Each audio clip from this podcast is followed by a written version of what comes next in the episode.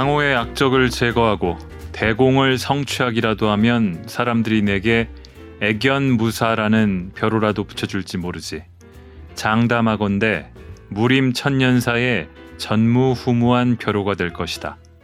어딘가에서 고양이 요괴 묘파파가 또 인간을 하나 잡아먹었다는 이야기가 퍼지겠구나. 그러면 뭐 어때?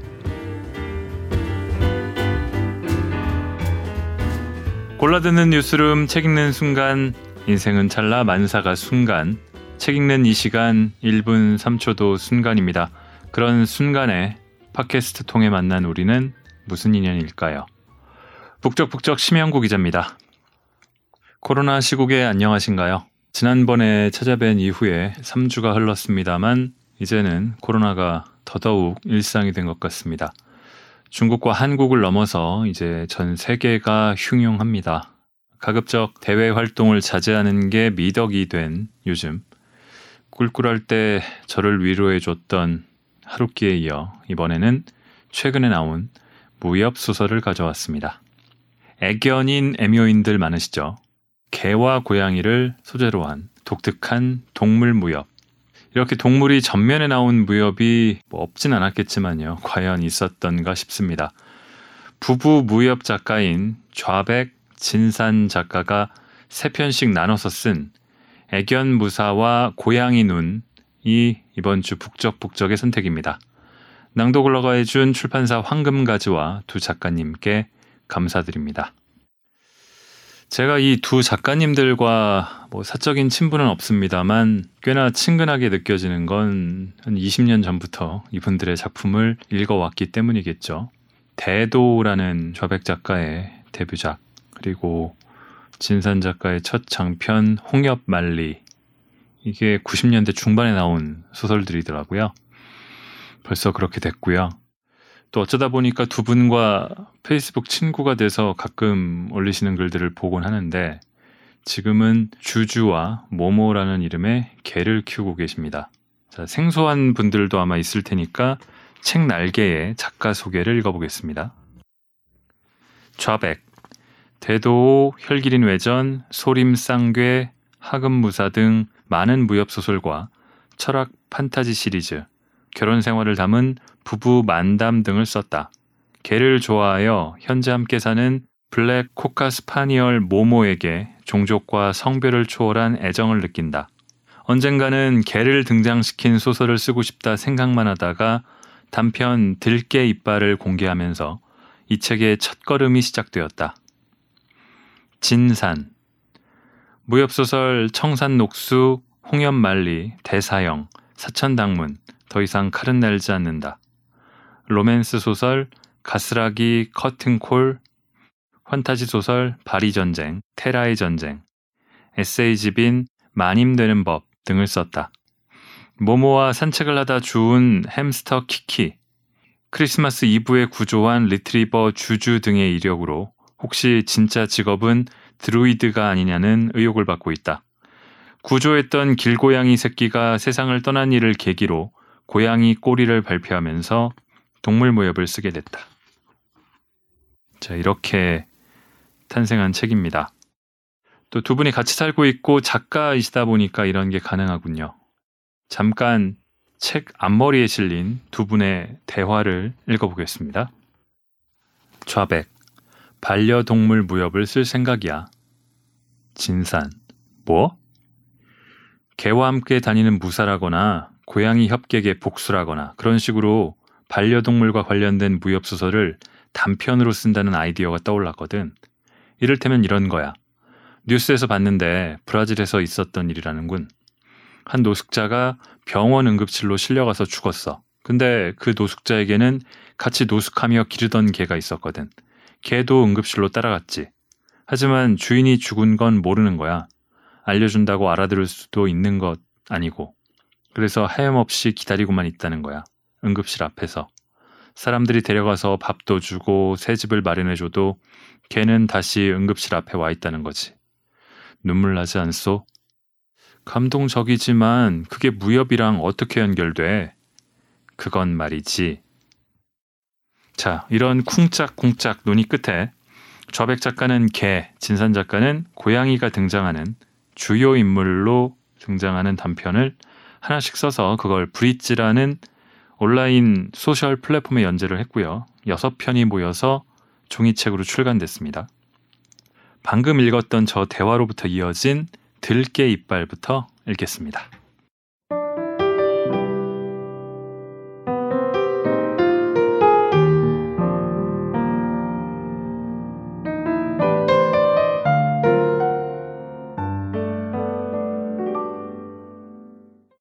떠돌이 무사가 있었다. 그리 좋은 사람은 아니었다. 떠돌이 무사가 흔히 그렇듯이 마음 내키는 대로 떠돌다가 칼솜씨를 팔아 돈을 벌곤 했는데 그런 일 중에는 나쁜 일들이 많았고 그는 그런 일을 거절하지 않았다. 구르는 돌에는 이끼가 끼지 않는다는 말처럼 그에게는 친구도 없었다. 당연히 가족도 없었다. 하지만 그를 따라다니는 개 한 마리는 있었다. 어쩌다가 그 개가 떠돌이 무사를 따라다니게 된 건지 아는 사람은 없었다. 평범한 개였다. 비로 먹은 데다 갈비뼈는 앙상해 버림받은 개의 모습 그대로였다. 떠돌이 무사와 버림받은 개는 어울리는 듯 어울리지 않는 한 쌍이었다. 무사는 생각나면 가끔 먹을 것을 던져주었고 개는 주면 먹고 안 줄 때는 그저 굶거나 쥐 혹은 벌레 같은 것을 잡아먹었다. 간혹 돈을 번 무사가 주루에서 좋은 술과 안주로 배를 채울 때 개는 길가의 시궁창에서 흙탕물을 마시며 기다리는 일도 있었다. 그러다가 돈이 떨어진 무사가 차가운 길거리에 누워 잠이 들면 그 품에 파고들어 온기를 나눠주는 건 그래도 개밖에 없었다. 개는 개이기 때문에 돌을 맞는다. 길거리를 걷다 보면 단지 재미로 돌을 던지는 아이들이 있기 마련이었다. 그쪽으로 인상 한 번만 써주면 그런 일이 없었을 텐데도 무사는 그러지 않았다. 날아오는 돌과 쏟아지는 비난은 스스로 감수해야 한다는 기묘한 고집이 그에게는 있었다. 하지만 어른이 발로 걷어차거나 몽둥이로 때리려 하면 그는 참지 않았다. 누군가가 진짜로 개의 목숨을 위협하는 일이 생기면 그도 목숨을 걸고 싸웠다. 그 상대가 아무리 강하고 수가 많아도 그랬다. 장난 삼아 아니면 정말로 배가 고파서 그의 개를 빼앗아 잡아먹으려 했던 기련산의 산적대가 오히려 그에게 몰살당한 사건은 강호의 여러 호사가들을 즐겁게 하는 이야기거리이기도 했다. 개를 위해 목숨을 거는 것은 어리석은 일이다. 개 한 마리 대신 여러 사람을 죽이고 다치게 하는 것은 옳지 않은 일이다. 이렇게 말하는 사람들도 있었다. 그 개는 그의 개지 모르는 개가 아니었다. 목숨을 걸 이유는 그것으로 충분하다고 무사는 말했다. 이쪽에서 목숨을 걸면 상대도 목숨을 거는 건 무림의 법도다. 그가 저지르고 다닌 다른 일들에 대해서는 몰라도 적어도 이 일에 대해서는 그는 도리에 어긋나는 일은 조금도 하지 않았다. 그렇게 확신한다고 그는 말했다. 다른 일에 대해서 말이지만 그는 점점 더 나쁜 일을 했고 그런 일들을 성공적으로 해냈다. 돈을 받고 사람을 죽이는 일 같은 게 대표적이었다. 자연히 그의 악명은 높아졌고 개와 다니기 시작한 지 몇 년이 지날 즈음에는 강호에서도 꽤나 유명한 악당, 마두가 되었다. 그러다가 죽었다. 나쁜 일을 하러 갈 때 을에 그랬듯이 길가의 나무 아래에 개를 기다리게 하고 그는 혼자 떠났다. 그리고 돌아오지 않았다. 돈을 받고 대신 결투를 하러 갔다가 이번에는 상대를 죽이지 못하고 자신이 죽는 쪽이 되었을 수도 있었다. 혹은 그와 비슷하게 나쁜 자들과 도당을 이루어 부호의 집을 털러 들어갔다가 운이 나빠 함정에 발이 걸렸고 결국 죽임을 당하게 되었는지도 모른다. 또 혹은 의협심 넘치는 강호 협객과 조우의 이름을 확인하는 순간 목이 날아갔을 수도 있었다. 협객에게 있어서 악당의 악명이란 곧 살인허가와 같아서 확인하자마자 목을 쳐도 괜찮은 것이니까.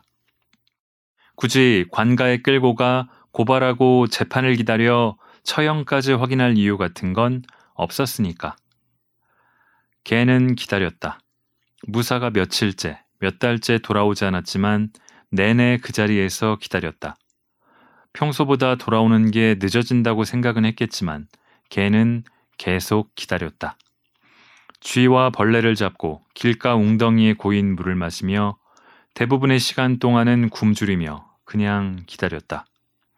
해가 뜨고 또다시 치고 계절이 바뀌고 또 바뀌어도 걔는 기다렸다. 무사가 돌아오지 않을 거라는 생각보다는 무사가 돌아와 다시 만나면 얼마나 반갑고 기쁠까 하는 생각만으로 그 생각이 너무나 강렬했기 때문에 걔는 마냥 기다렸다. 그러다가 협객은 물었다. 그러다가 죽었나? 설마 돌이 되었다는 이야기는 아니겠지? 세월은 흘렀지만 협객은 과거의 그 일을 잊지 않았다. 꽃다운 미소년으로 강호에 처음 나와 거둔 첫 성공이 바로 그 악당, 떠돌이 무사를 처단한 것이었기 때문이다. 그날 이후 그는 그 성과를 바탕으로 순조롭게 성공해서 이제는 무림에 손꼽히는 청년 협객이 되어 있었다. 바야흐로 인생의 절정기, 무림의 성공 가도가 눈앞에 펼쳐져 있는 상황이었다. 이런 때에 앞을 막은 이 초라한 몰골의 중년이는 무엇일까? 오래된 옛 이야기를 꺼내는 이유는 또 무엇인가? 그 악당이 개를 데리고 다녔다고? 그래서 뭐가 어쨌다는 건가? 중년인이 말했다. 불행인지 다행인지 그 개는 진짜 개가 아니었기 때문에 그 자리에서 기다리다가 죽지는 않았네. 돌이 되지도 않았지. 누가 그런 악당이 데리고 다니는 게, 그런 악당을 기다리는 개에게 충견비를 세워주겠는가? 협객이 반가운 미소를 지었다. 당신도 그 악당이 악당인 건 아는군. 그럼 그가 죽어 마땅한 자임도 알겠지. 중년이는 해석하기 어려운 묘한 눈빛, 기묘한 표정을 하고 그를 보았다. 나는 또 절반은 개와 같아서 그건 잘 모르겠네. 내가 아는 건 그가 날 위해 싸워 주었다는 것. 그러니 이제는 내가 그를 위해 싸워야 한다는 것 뿐이네.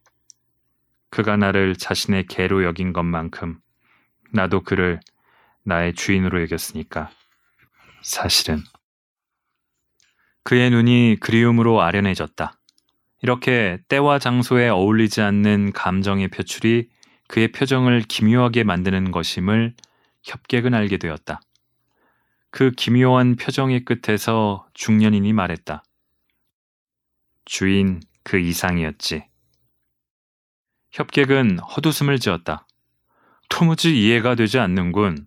우리가 같은 사람을 두고 말하는 것인지도 모르겠어. 내가 아는 그는 그 누구도 울어줄 가치가 없는 죽어줄 가치는 더욱 없는 자라고 들었는데. 협객은 중년인을 이미 자기 손에 죽을 게 예정된 자처럼 말하고 있었다. 그 생각은 거의 사실에 근접한다고 중년인은 생각했다. 알고 보면 그도 여기 협객을 죽이기 위해서가 아니라 자신이 죽을 자리를 찾아온 것이라고 생각하기도 했다. 그러니까 그때 그 자리에서 무사를 기다리던 그 자리에서 죽지 못했으니 이제 여기에서 죽어야지 죽겠구나. 그랬으면 좋겠다 하는 생각이었다. 그가 개를 자처하게 된 것은 그냥 하는 말이 아니었다. 어렸을 때부터 그는 개잡종, 개새끼라는 말을 들으며 컸고 자라서는 들개 같은 자라는 소리를 들었다. 무엇보다 그는 본능의 몸을 맡겨서 살았을 뿐 한 번도 무엇을 위해 살아야겠다는 생각을 해본 일이 없었다. 다른 무엇보다도 그것이 자신을 개 같은 인생이라고 생각하게 만드는 원인이었다. 사람이면 누구나 목표를 가지고 산다. 더 행복하게라거나 위대한 인물이 되겠다거나 하는 그런 목표. 아니면 자신을 사랑해주는 자기가 사랑하는 짝을 만나 아들, 딸 낳고 오순도순 살겠다고 하는 소박한 목표라도 가지고 살아가는 게 정상 아닌가? 그에게는 그런 게 없었다. 그에게 인생은 회색으로 끝없이 이어지는 황무지와도 같아서 쉴 곳도 목표 삼아 나아갈 길도 보이지 않는 그런 것이었다.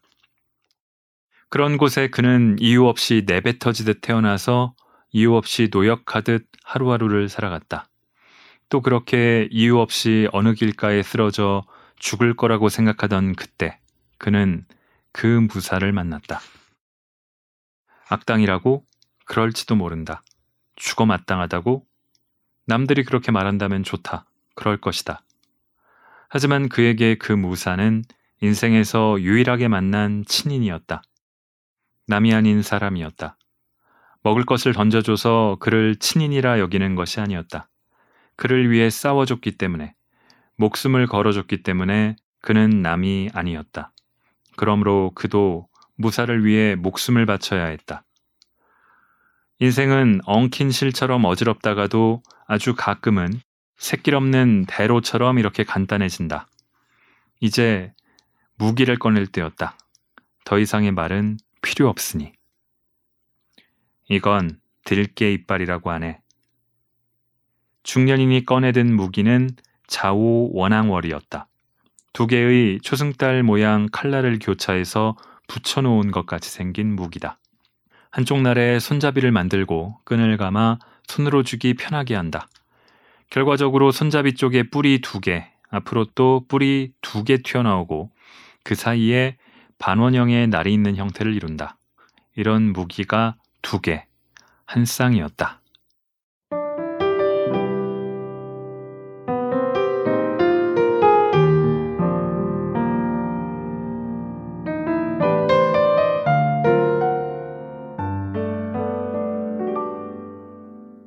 자, 지금 들깨 이빨은 길지 않은 단편이라 조금만 더 읽으면 다 읽어버릴 수 있는 거지만 그렇게 읽지는 않겠습니다. 제목인 들깨 이빨이 어떤 의미인지는 아셔야 될 것 같아서 거기까지 딱 읽었고요. 개 얘기로 시작했지만 개와 다를 바 없는 반려견과 같은 동반자였죠. 동반자였던 중년인이 자기 주인, 자기의 동반자였던 무사를 죽인 겹객과의 싸움을 막 시작하려는 대목까지 읽었습니다. 이 싸움은 어떻게 됐을까요?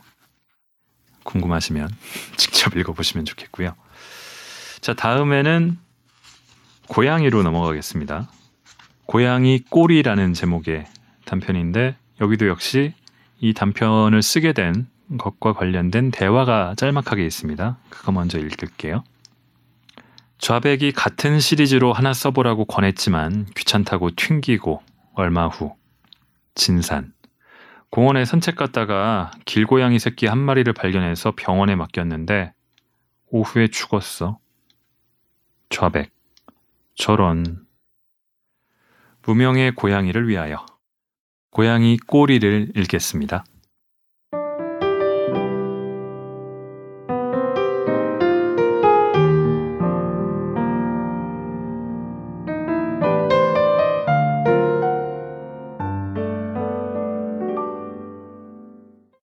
버들개지 하나가 풀밭에 떨어져 있었다.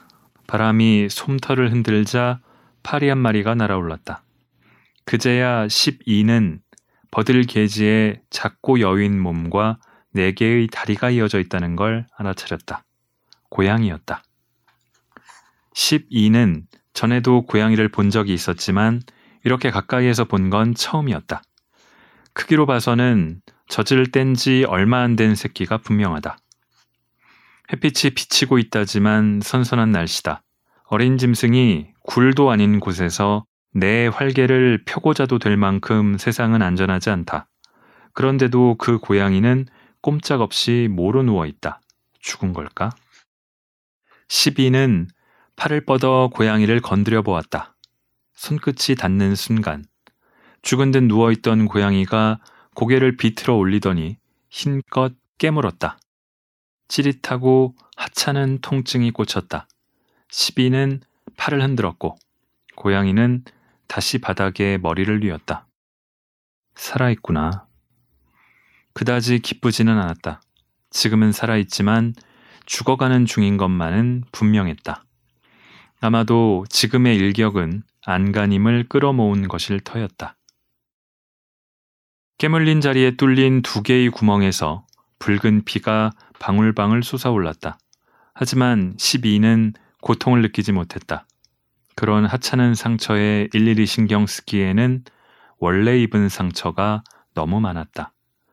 12는 반듯하게 누워 호흡을 고르며 천천히 다친 곳을 점검했다. 왼쪽 발목, 오른쪽 정강이, 양쪽 허벅지. 크고 작은 상처가 12군데. 옆구리, 오른쪽 팔꿈치, 손목, 등, 어깨, 뺨과 눈두덩. 상체의 상처도 짜맞춘 것처럼 12군데다. 모두 가볍지 않지만 치명적이지도 않은 상처들이다. 즉사시키기엔 모자라고 고통을 주기엔 충분한. 공자의 일처리는 항상 이랬다. 숫자나 격식에 집착하는 버릇이며 화가 날수록 조용해지고 잔인해지는 것까지. 자신을 분노하게 만든 자를 편안히 일격에 죽이는 자비심 같은 건 공자에겐 없었다. 물이 새는 것처럼 피가 새고 바람이 빠져나가는 것처럼 숨이 흘러나가도록 서서히 가혹하게 영원토록 고통을 주는 것. 그게 공자의 방식이었다. 모림에는 드물게 그런 사람들이 있다. 태어날 때부터 모든 걸 가진 사람.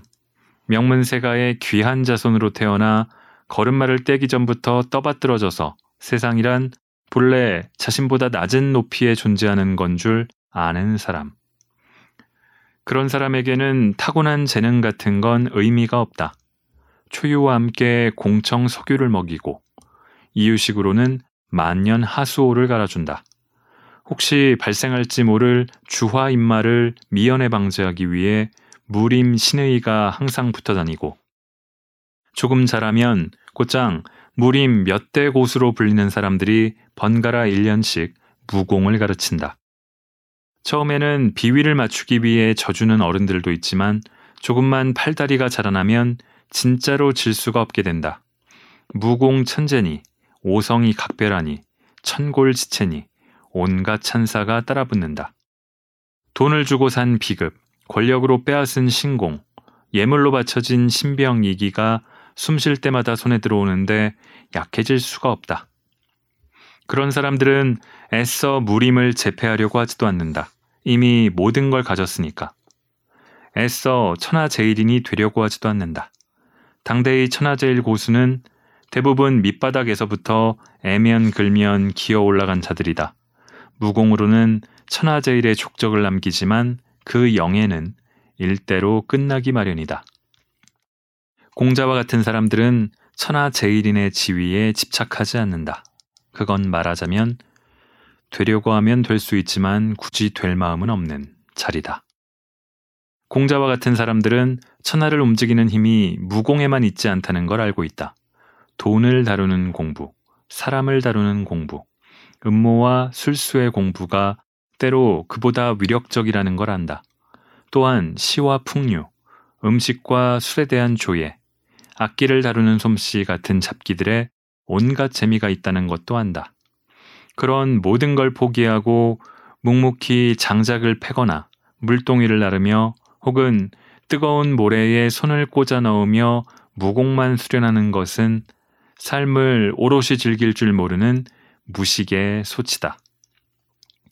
그래서 공자와 같은 사람들은 천하 제일인으로 불리기보다 좀 더 우아한 벼로로 불리기를 원하며 강우를 주유할 때는 항상 근처에 인형 같은 소녀들을 달고 다니길 즐겼고 그들에게도 메란 국죽이니 금년 음년이니 하는 이름을 지어붙이고 자신이 가는 길 앞에 꽃을 뿌리게 하거나 겁없이 대적한 무레배를 일검으로 양단하고 나면 흰 비단 손수건으로 검을 닦게 만들었다.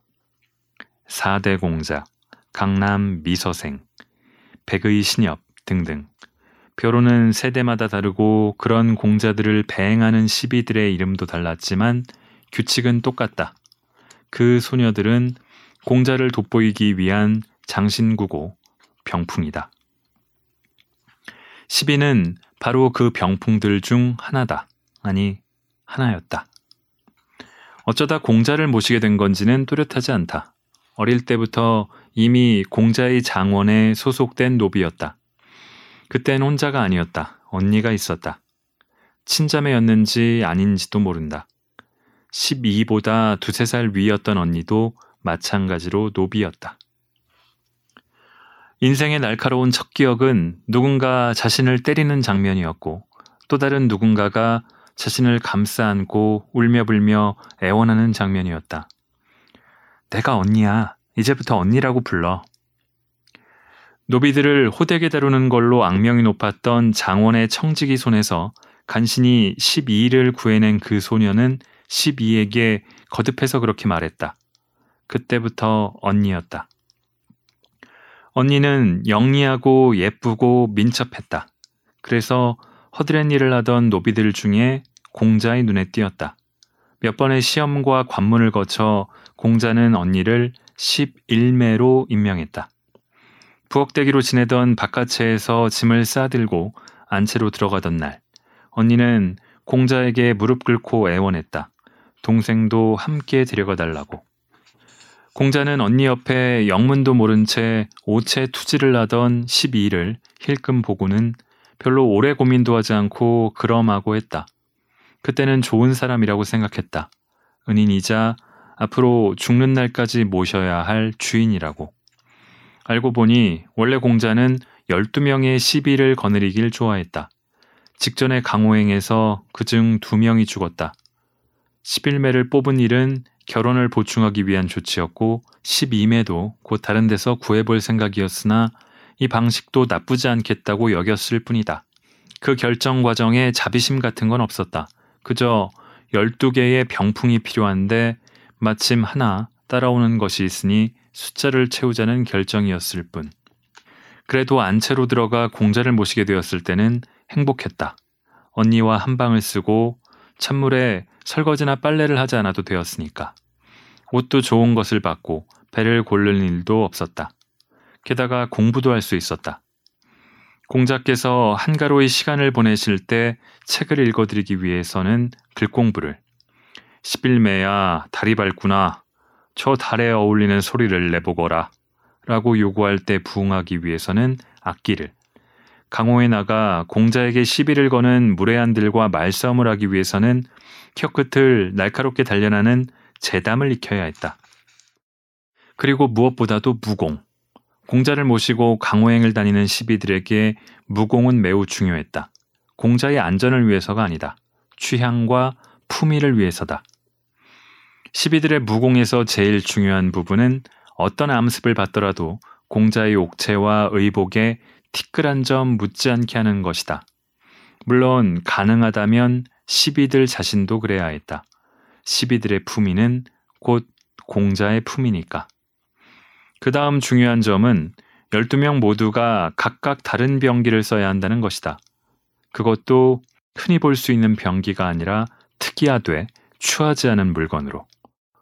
공자는 그런 격식에 집착했고 자신을 둘러싼 12개의 병풍, 12송이의 꽃이 저마다 다른 모양새로 피어나기를 바랬다. 그래서 11매인 언니는 아미자를, 12는 채찍을 배웠다. 언니의 아미자는 강호에서 흔히 보는 물건과는 달랐다. 반지처럼 둥근 고리로 손가락에 끼우는 부분은 같지만 그 고리에 붙은 것은 투박한 송곳이 아니라 장인이 심혈을 기울여 세공한 고양이 장식이었다. 기지개라도 켜듯 쭉 뻗은 고양이의 발톱이 한쪽에 날이 되고 고추 세운 꼬리 끝이 반대편에 날이 되는 다소 위험하긴 하지만 무기라기엔 앙증맞은 물건이었다. 병기로서의 쓸모가 의심스러웠지만 공자는 아주 좋아했다. 언니의 턱을 간지리며 내 귀여운 고양이 라고 부를 정도로. 그래서 언니는 누구보다 열심히 그 특이한 은묘 아미자를 열심히 수련했다. 한 손에 고양이 한 마리씩, 두 마리를 휘둘러 찌르는 기술에 놀랄 만큼 익숙해졌다. 언니가 아미자를 다루는 모습은 싸움이 아니라 춤이었다. 두 마리 고양이를 양손에 얹고서 고양이처럼 소리 없이 발끝으로 움직이며 추는. 그에 비해 시비에게 주어진 채찍은 거추장스러웠다. 채찍은 다루기도 쉽지 않고 예쁘지도 않은 병기였다. 하지만 토를 달 수가 없었다. 작고 호리호리한 언니에 비해 팔다리가 길쭉한 시비에게는 채찍 쪽이 맞을 거라고 공자가 골라주었으니 채찍은 거리의 무기다. 모든 무기가 그렇지만 채찍을 쓰는 자는 누구보다 거리에 민감해야 했다. 좁은 공간에서는 불리하다. 상대와의 거리가 짧아지면 불리하다. 때리거나 휘감거나 하는 모든 초식이 어렵다.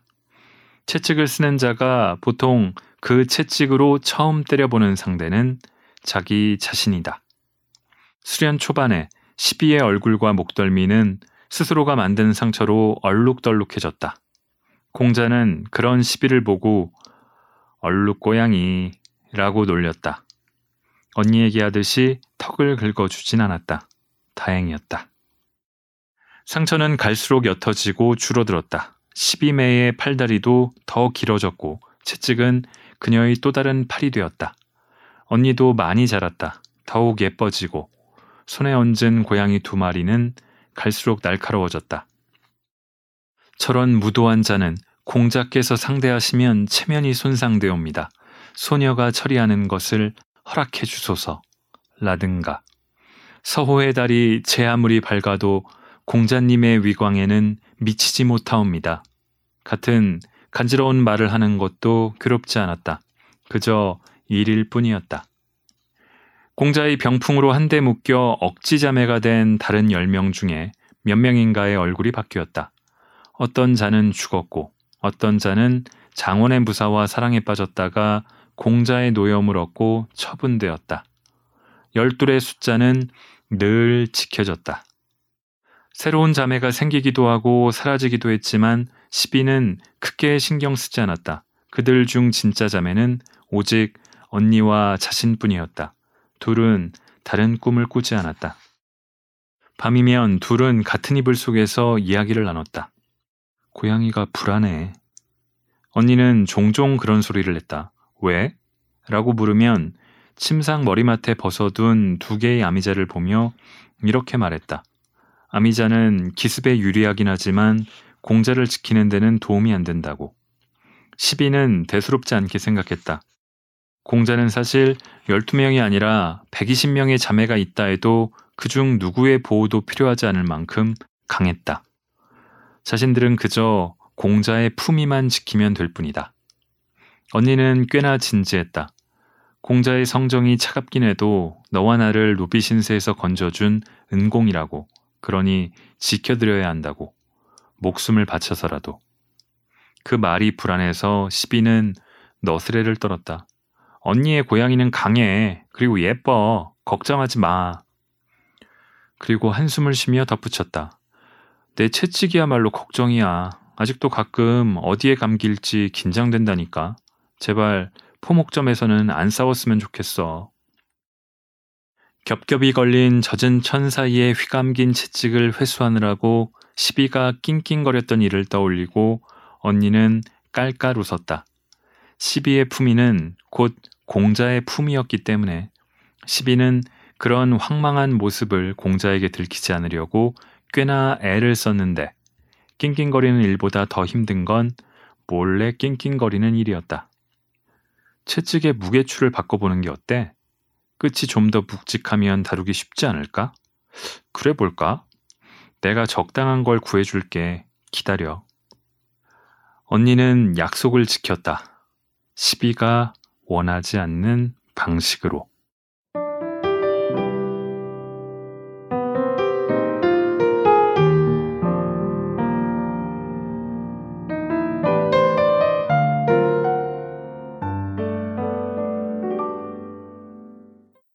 흥미진진 하신가요? 고양이 꼴이라는 게 처음에 나왔던 고양이 말고 어떻게 연결되는지 궁금하실 것 같은데 지금까지는 거의 배경 설명이잖아요. 이제 사건이 벌어집니다. 그리고 앞에 처음에 고양이한테 원래 갖고 있던 12개의 상처 말고 다른 상처를 입은 12가 왜 그런 상황에 처했는지 그리고 그 이후에 어떻게 되는지가 나오죠. 이것도 역시 재밌습니다. 그 두 작가분이 무협을 계속 쓰시긴 했는데 진산 작가 같은 경우는 로맨스도 쓰시고 또 환타지도 쓰고 하다 보니까 스타일이 많이 다릅니다. 저는 두 분 작품을 다 좋아했는데요. 그리고 이 소설들을 동시에 뭐 요이 땅 해서 막 쓰고 있는 게 아니라 한 편을 먼저 쓰면은 그 다음에 약간 받아서 쓴다고 할까요? 그래서 앞에 소설에 나왔던 등장 인물이 다시 다음 소설에 나오기도 하고 하는 것들도 읽다 보면 되게 재밌더라고요. 다음에는 이 책에 표제가 된 애견무사와 고양이 눈도 좀 읽어야겠죠. 애견무사가 책의 순서로는 들깨 이빨, 고양이 꼬리 다음으로 배치된 작품인데요. 애견무사를 읽을 때도 그 앞에 주고받는 짧은 대화가 있습니다. 그거 잠깐 읽고 올게요. 진산. 동물 무협이라 하면 동물이 주연이거나 말을 하는 내용이어야지. 좌백. 그럼 그렇게 한번 써볼까? 네, 이렇게 시작됩니다. 애견무사입니다.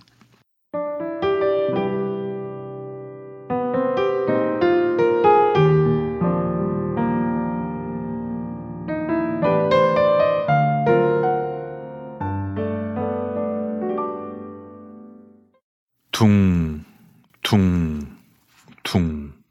북소리가 따라왔다. 아까까지 먼 산 어디에선가 울리는 듯하던 북소리는 이제 뒷덜미를 낚아챌 것처럼 바짝 붙어서 들려오고 있었다. 그게 정확히 무슨 소리인지, 무엇이 저런 소리를 내는지는 모른다. 하지만 그게 그냥 북소리가 아니라는 것은 확실했다. 그 소리에 따라잡히면 무서운 일을 당하게 된다는 것도. 그래서 아이는 북소리가 들려오는 반대쪽으로 갈 수밖에 없었다. 그게 더 높은 산, 더 깊은 숲으로 가는 길이라고 해도. 그래서 집으로부터 더 멀어지는 길이라고 해도 어쩔 수 없었다. 숲은 울창하고 밤은 어두웠다. 늘 뛰어놀던 집 뒤의 산이 이렇게 어둡고 무서운 곳인 줄 아이는 상상도 못했다. 무서운 것이 이렇게 많이 우글거리고 있을 줄도. 앞을 막은 잡목숲을 간신히 헤치고 나가자 거기는 낡은 사당이 서 있는 작은 공터였다. 큰 나무가 없어서인지 달빛이 공터를 밝혀주고 있었다. 가늘게 휘어진 초승달의 모습이 어쩐지 웃는 고양이의 눈처럼 보인다고 생각한 것은 기분 탓일 것이다. 또다시 북소리가 들려왔다. 아니, 이제 확실해진 그것은 북소리가 아니라 발소리였다. 어마어마하게 크고 무거운 무엇인가가 나무를 부러뜨리고 바위를 걷어차며 산길을 걸어오는 소리였다. 아이는 사당으로 들어갔다. 숨을 곳은 거기밖에 없었다. 고양이 눈을 닮은 달 아래 긴 선이 그어지며 웃는 입처럼 보였던 것은 역시 기분 탓이었을 것이다. 사당은 그냥 사당이 아니라 오래된 절 같은 것이었나 보다. 반쯤 무너진 흙벽으로 구획된 내부 공간 전면에는 재단이 있고 그 재단에는 커다란 불상이 모셔져 있었다. 희미한 달빛만으로는 잘 알아볼 수 없었지만 미륵불처럼 웃는 얼굴에 큰 배가 튀어나온 불상이었다. 거기에 뭔가 불길한 것, 신경을 거슬리는 무언가가 있었지만 지금은 더 살펴볼 시간이 없었다. 더 은밀한 곳, 안전한 곳에 숨어야 했다. 마침내 북소리가 사당 바로 앞에서 멈추었고 반쯤 무너진 벽과 지붕 틈으로 거대한 무언가가 산발한 사람의 머리 같은 것이 안을 들여다보았다. 당연히 사람일 리는 없었다. 아이가 알기로 저렇게 거대한 사람은 없었다. 차라리 그건 마른 시냇가에 서 있는 버드나무 고목의 윗둥치와 더 가까워 보였다. 아이는 숨었다.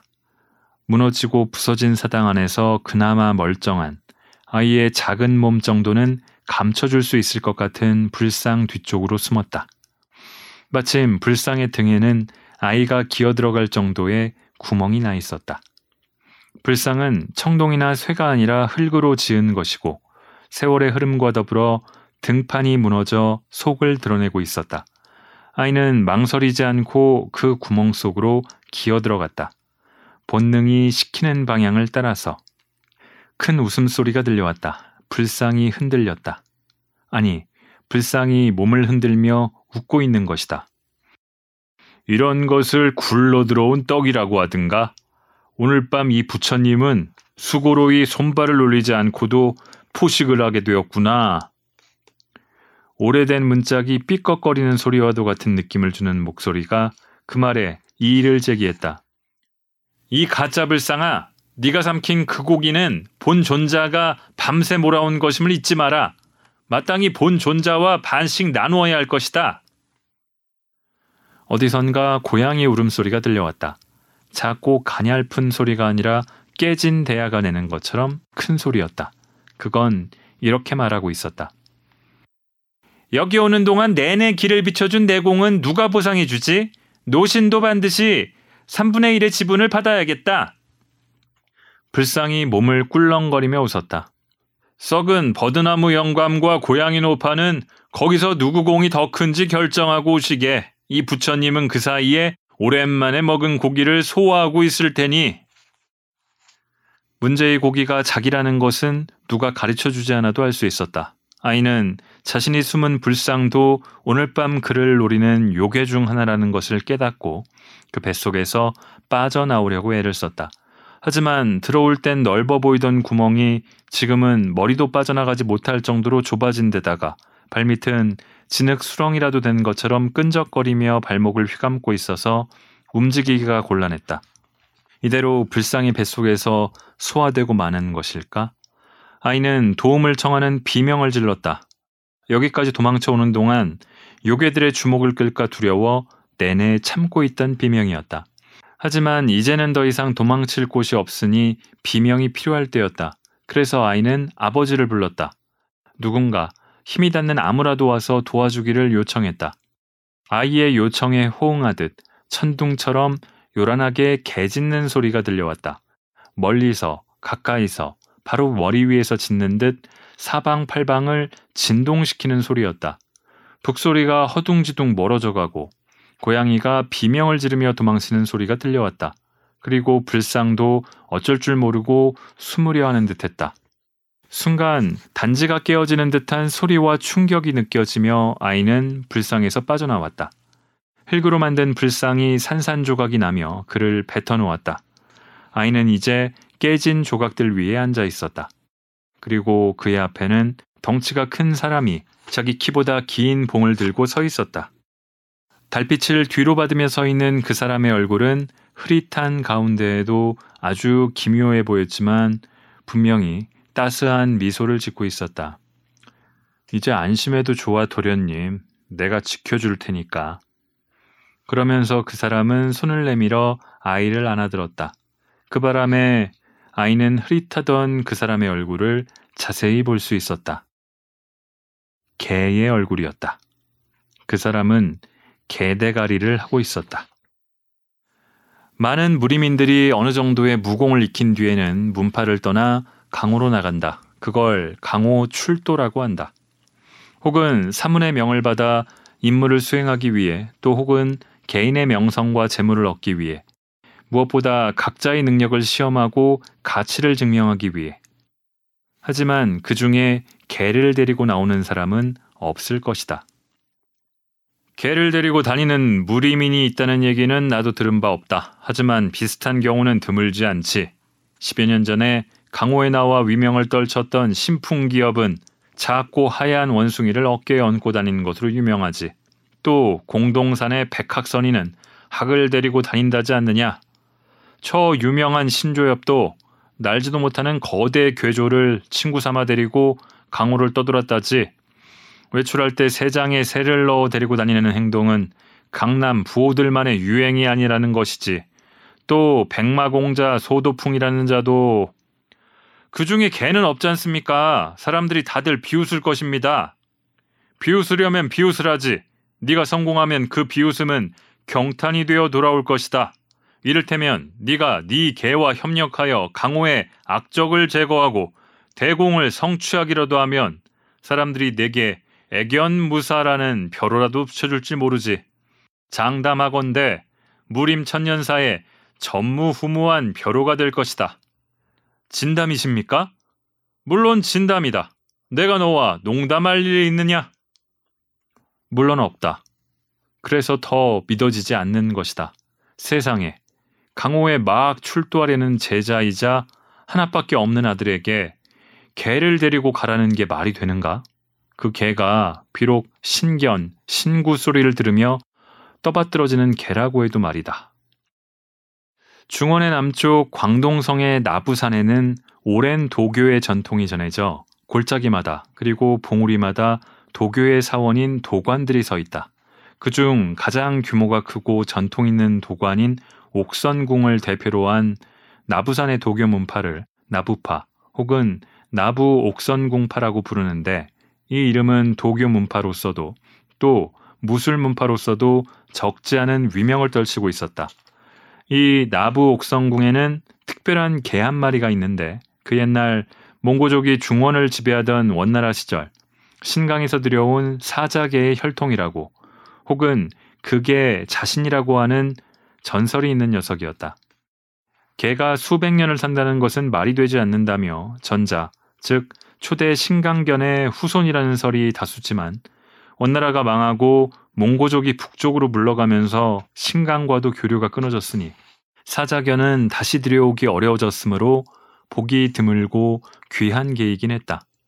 게다가 나부 옥선궁에서는 외부인에게는 말해주지 않는 모종의 이유로 아초라는 이름으로 불리는 이 개에게 특별한 대우를 해주고 있었다.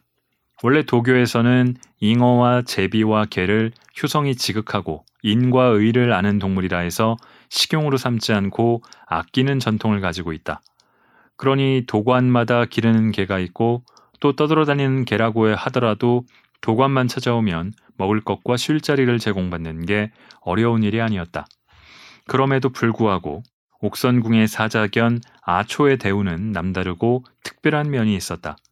아초가 가지 못하는 곳은 없었으며 아초에게 금지된 일도 없다. 아초가 하는 사소한 행동조차도 신의 뜻으로 해석되고 아초에게 위해를 끼치려 하는 자는 3대가 저주를 받는다는 말도 있었다.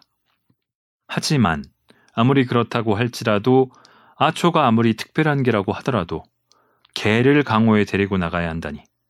안 데리고 가겠다면 강호 출도를 허락할 수 없다고?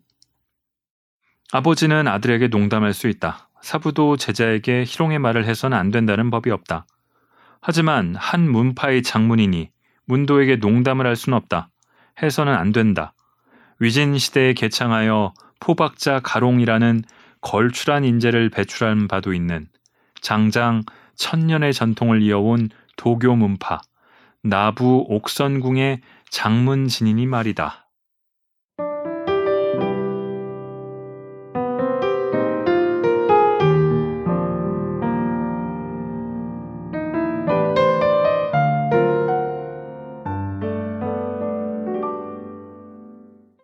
자, 생각보다 시간이 많이 읽어가지고 이 다음에 고양이 눈도 굉장히 재밌는데 고양이 눈까지는 못 읽겠습니다. 어떠셨나요? 뭐 읽다가 말아가지고 사실 재미있어지려고 하니까 끊었냐 하는 생각을 하시는 분들도 있을지 모르겠습니다만 출판사에서 좀 말씀을 해주시더라고요. 단편이 길지 않기 때문에 한 편을 좀 전체를 읽지는 않았으면 좋겠다는 말씀을 해주셔서 저도 세 편을 소개하는 정도로 읽었습니다. 굉장히 재미나고 또 말씀드렸듯이 연결이 되거든요. 연결이 되는 작품인데다가 개와 고양이를 등장시키는 수법들이 굉장히 뛰어납니다. 또 저는 그 과정을 간간히 두 작가분의 페이스북을 통해서 약간씩 봤던 기억이 있어가지고 굉장히 재밌게 읽었습니다. 코로나 때문에 외출들을 안 하니까 TV 시청률도 올라가고 넷플릭스도 다시 가입자 수가 늘어나고 또 잉여짓들 달고나 커피를 뭐 400번 저어서 커피를 만들면 어떻게 된다는 등 그런 것들도 유튜브에 넘쳐나던데 책도 한 번씩 읽으면서 시간들을 보내셨으면 합니다. 코로나는 언제쯤 진정이 될까요? 다음번에 찾아뵐 때는 좀 다른 분위기에서 책을 읽을 수 있으면 좋겠습니다. 들어주신 분들 모두 모두 감사합니다.